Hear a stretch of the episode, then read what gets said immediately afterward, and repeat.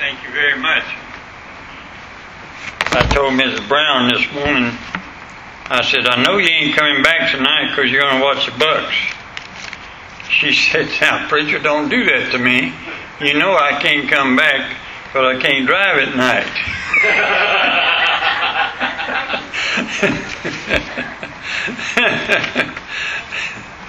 oh, man.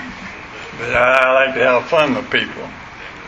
I, uh, a preacher, a friend of mine told me a while ago on the phone, and uh, uh, Trump called a Dr. Jeffress from Atlanta, uh, First Baptist Church of uh, not Atlanta, uh, Dallas, and talked to him just before the election, and uh, he wanted to, and Jeffress went over, he said, the very same scriptures that we preached on this morning.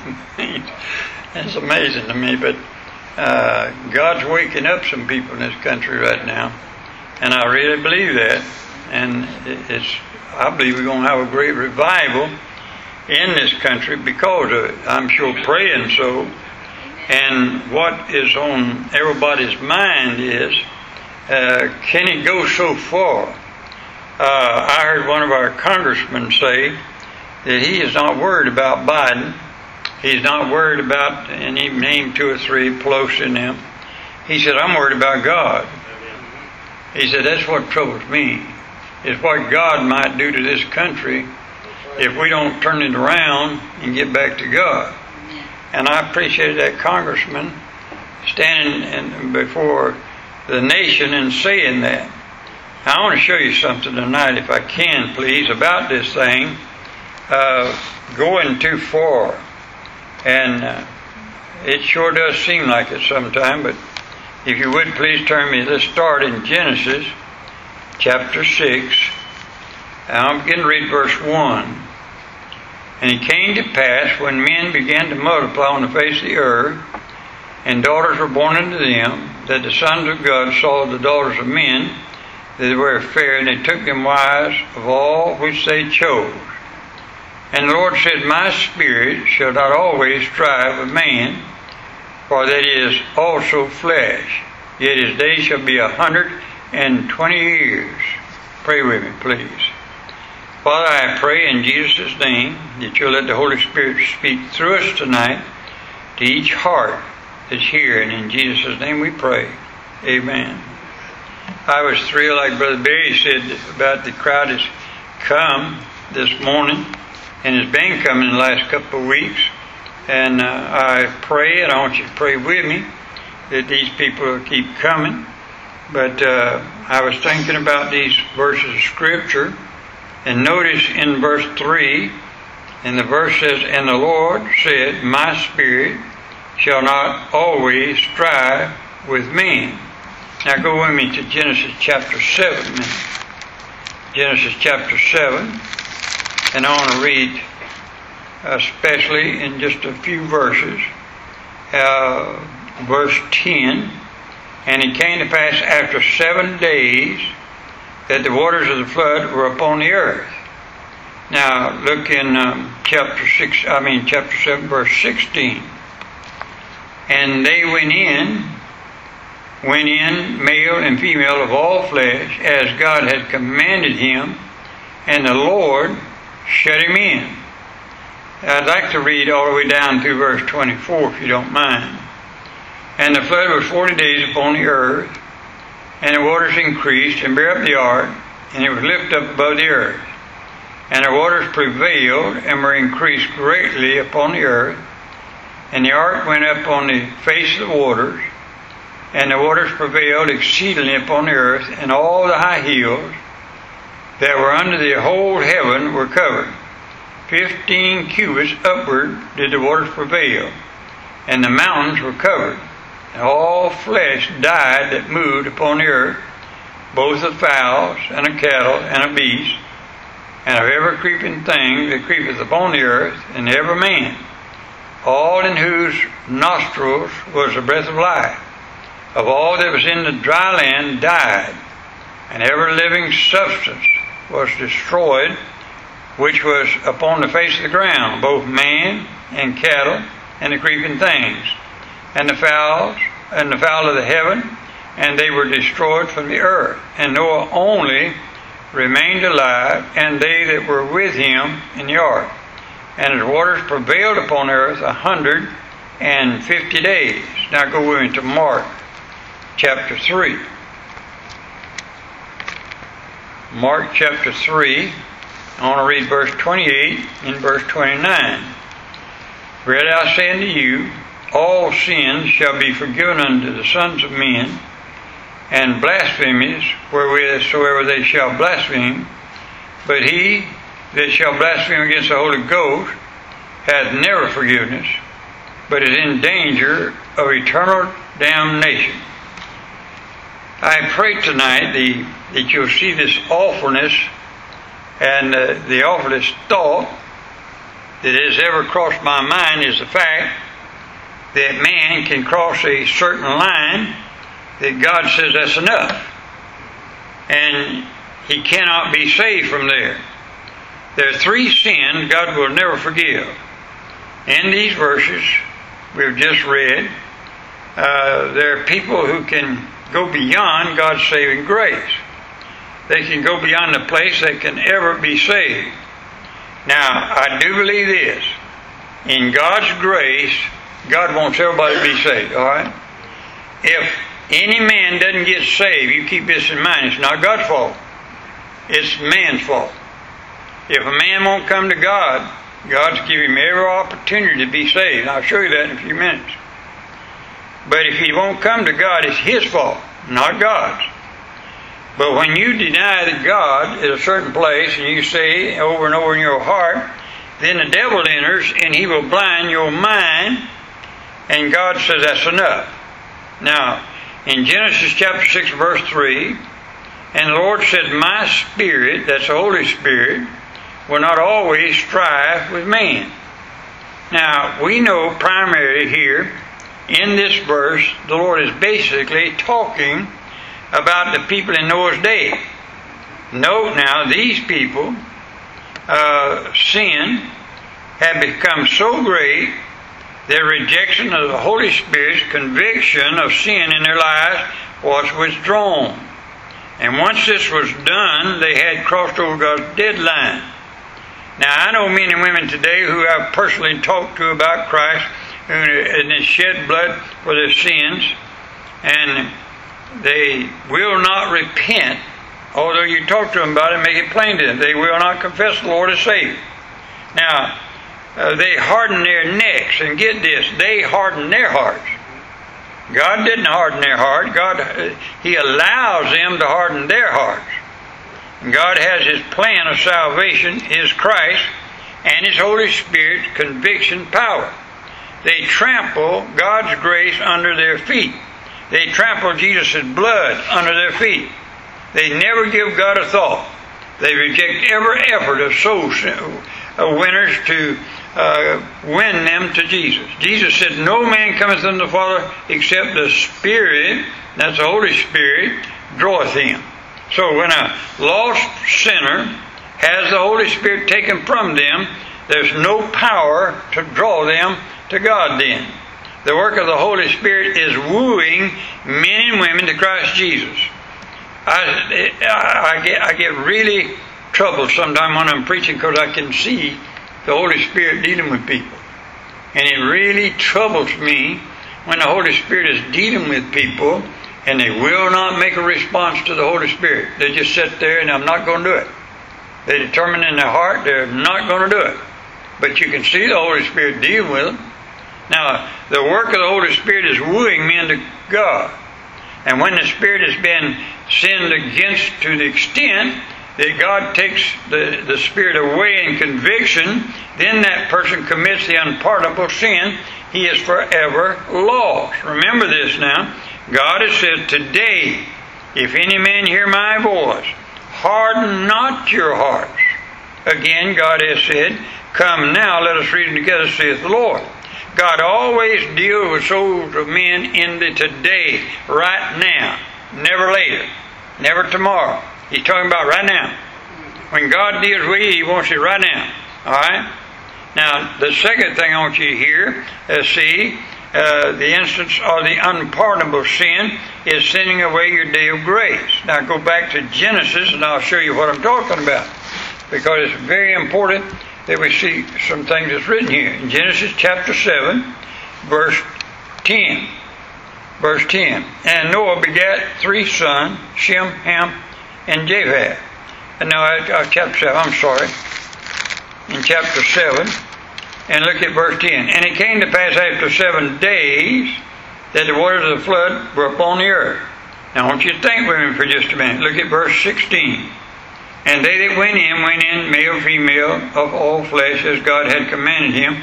And the Lord shut him in. Verse 21.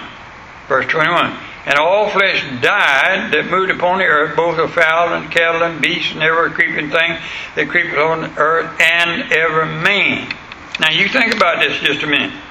God had told Noah to preach to everybody there for 120 years.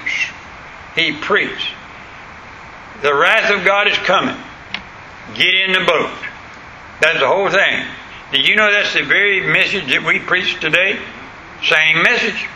Get in Christ Jesus or you're going to perish. Just that simple.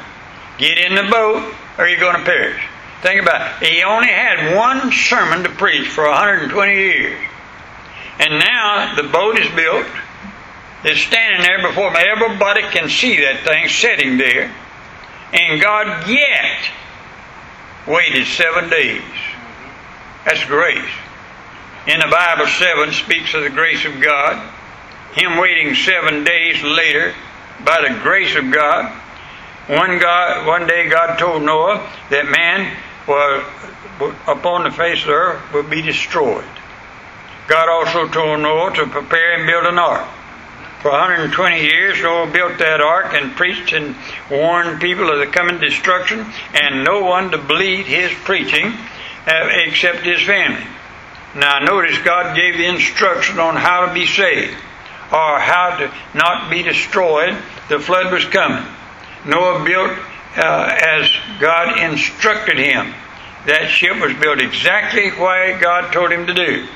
Uh, in other words, God sends us His Word. This is an instruction book. Exactly what God wants you to do is written in this book, alright? Notice how the ark was built in such a way that represented Christ. Number one, the ark was three stories high. That speaks of the Trinity God the Father, God the Son, God the Holy Spirit. Uh, you say, Preacher, I can't understand that. Neither could Noah understand a three story boat. But he believed and he built it. The ark had one door. This door was to be placed in the side of the ark. Now, notice the Bible says in the book of John, from the side of Jesus, pierced side, blood and water came forth. It's only through the blood of Jesus Christ that any sinner can be saved in. Jesus said, I am the door the life and the way. If any man come to the Father, he must come by me. John 14, verses 1 through 6. There are many ways it seems right unto a man to go to heaven, but Jesus is the only door to heaven. Thirdly, the ark had only one window, and it was overhead. That is, looking up. Our salvation comes from above, not from below, not of men, not of works. Ephesians 2 8 and 9. It comes from God. Now, another reason for this overhead window was Noah never saw the flood. Noah never saw the wrath of God. Noah could only look up. Noah never saw one drop of water after it fell upon the earth. He saw it as it came down. He saw the coming judgment, but he never saw the waters in the destruction. You know what all that talks about? I'm not going to go through the tribulation of God then. Amen? I'm not going to see this mess. Somebody told me a while ago, I forgot who it was, talking about that somebody had a sermon that they wrote a book of how to survive in the tribulation period. I'll tell you how to survive in the tribulation period. Get saved before it gets here. Amen. Amen. And then you don't go into it. It's just that simple. Now, listen to me. Notice the second mention of the unpardonable sin. In Genesis 7, verses 9 and 10. Notice there were seven days after Noah and his family and all the beasts, two by two, in a jar before the flood came. Everybody still had seven days more to come in. But they did not. That was God's grace. Now you think about it for just a minute. Here's millions that I believe, and when that water started coming down, remember this, they never seen the rain before. They never rained before. And, and here it was now, and all of a sudden it starts coming, and they remembered that Noah said the wrath of God is coming by a flood. And, and they walked around. For seven days, they still could have got in that boat, but they didn't do it. And then when the door is shut, can't get in no more. God shut the door. Now go with me to Proverbs for just a minute. The book of Proverbs, please. And I want you to look with me, please, in chapter 1. Proverbs 1. And look with me in verse 23. Turn you at my reproof. Behold, I will pour out my spirit unto you. I will make known my words unto you. Because I have called, and you refuse, I have stretched out my hand, and no man regarded. But you have set at naught all my counsel, and would none of my reproof. I will all, I, I also will laugh at your calamity. I will mock when your fear cometh. When your fear cometh as desolation, and your destruction cometh as a whirlwind, when distress and anguish come upon you, then shall they call upon me, and I will not answer. They shall seek me early, but they shall not find me. Now, I don't care how you read that, any way you want to. But I know one thing, you can come to the place, if you reject God's grace enough, then you harden your own heart. And the preacher can preach, and you can read the Bible to them. A person that's got a hard heart, uh, you can do everything in the world you want to. And then when their hardened heart, when they got heart is hardened, uh, you just will be told inside the house because they're not going to listen to it. They rejected that last call, and God shut the door. They crossed the deadline, and they shall die in their sin without hope and without God. Then notice, as long as you're here, as long as you will hear God's word, as long as you let God's Spirit deal with you, there's still hope. I know that I led an elderly man to the Lord, and the first thing, he, he was 97 years old, I'll never forget it, in a home, and the, and the wife of the man said, You think he really got saved at 97 years old? Why, he lived like the devil all his life, and he didn't live for God, he'd never done anything for God. And yet you think he got saved? I said, I know he did. He got saved the same way I did. Call upon the Lord, and the Bible says he got saved. Amen. Listen to me. As long as you will turn your heart to God, God will meet you. And God will save you whole. The third instance of the unpardonable sin is found in Mark chapter 20, uh, 3 now. And I want you to look at it, Mark chapter 3. And look with me in verse 28 and verse 29 again.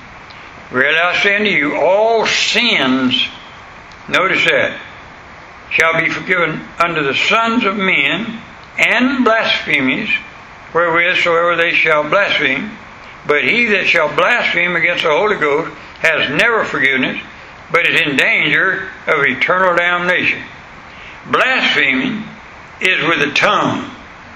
Now what? Here's a case when a person says with their tongue, I don't believe there is a God. I don't believe that Jesus of Nazareth is God's Son. I don't believe the small, still voice that's dealing with me is the Holy Spirit of God. And if you will not allow the Holy Spirit to draw you to Christ in for salvation, who are you going to go to? Who are you going to go to? The devil can't save you. The devil's crowd can't save you. Man can't save you. So if you won't come to God, who are you going to go to? Because John chapter 14, verses 1 through 6, the Bible makes it very plain that Jesus is the only way.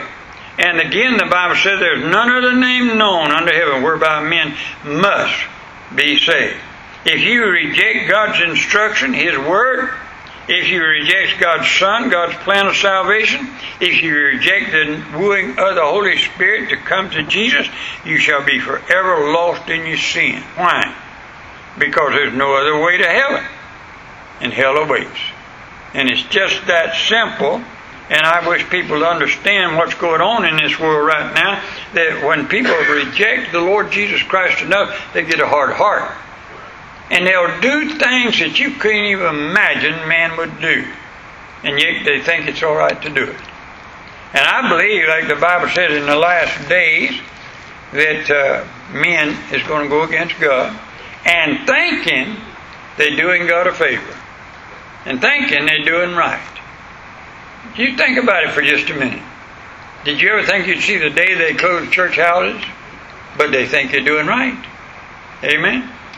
Setting apart and setting everything else in the world, and yet they'll open up bars, they'll open up everything in the world, but not churches.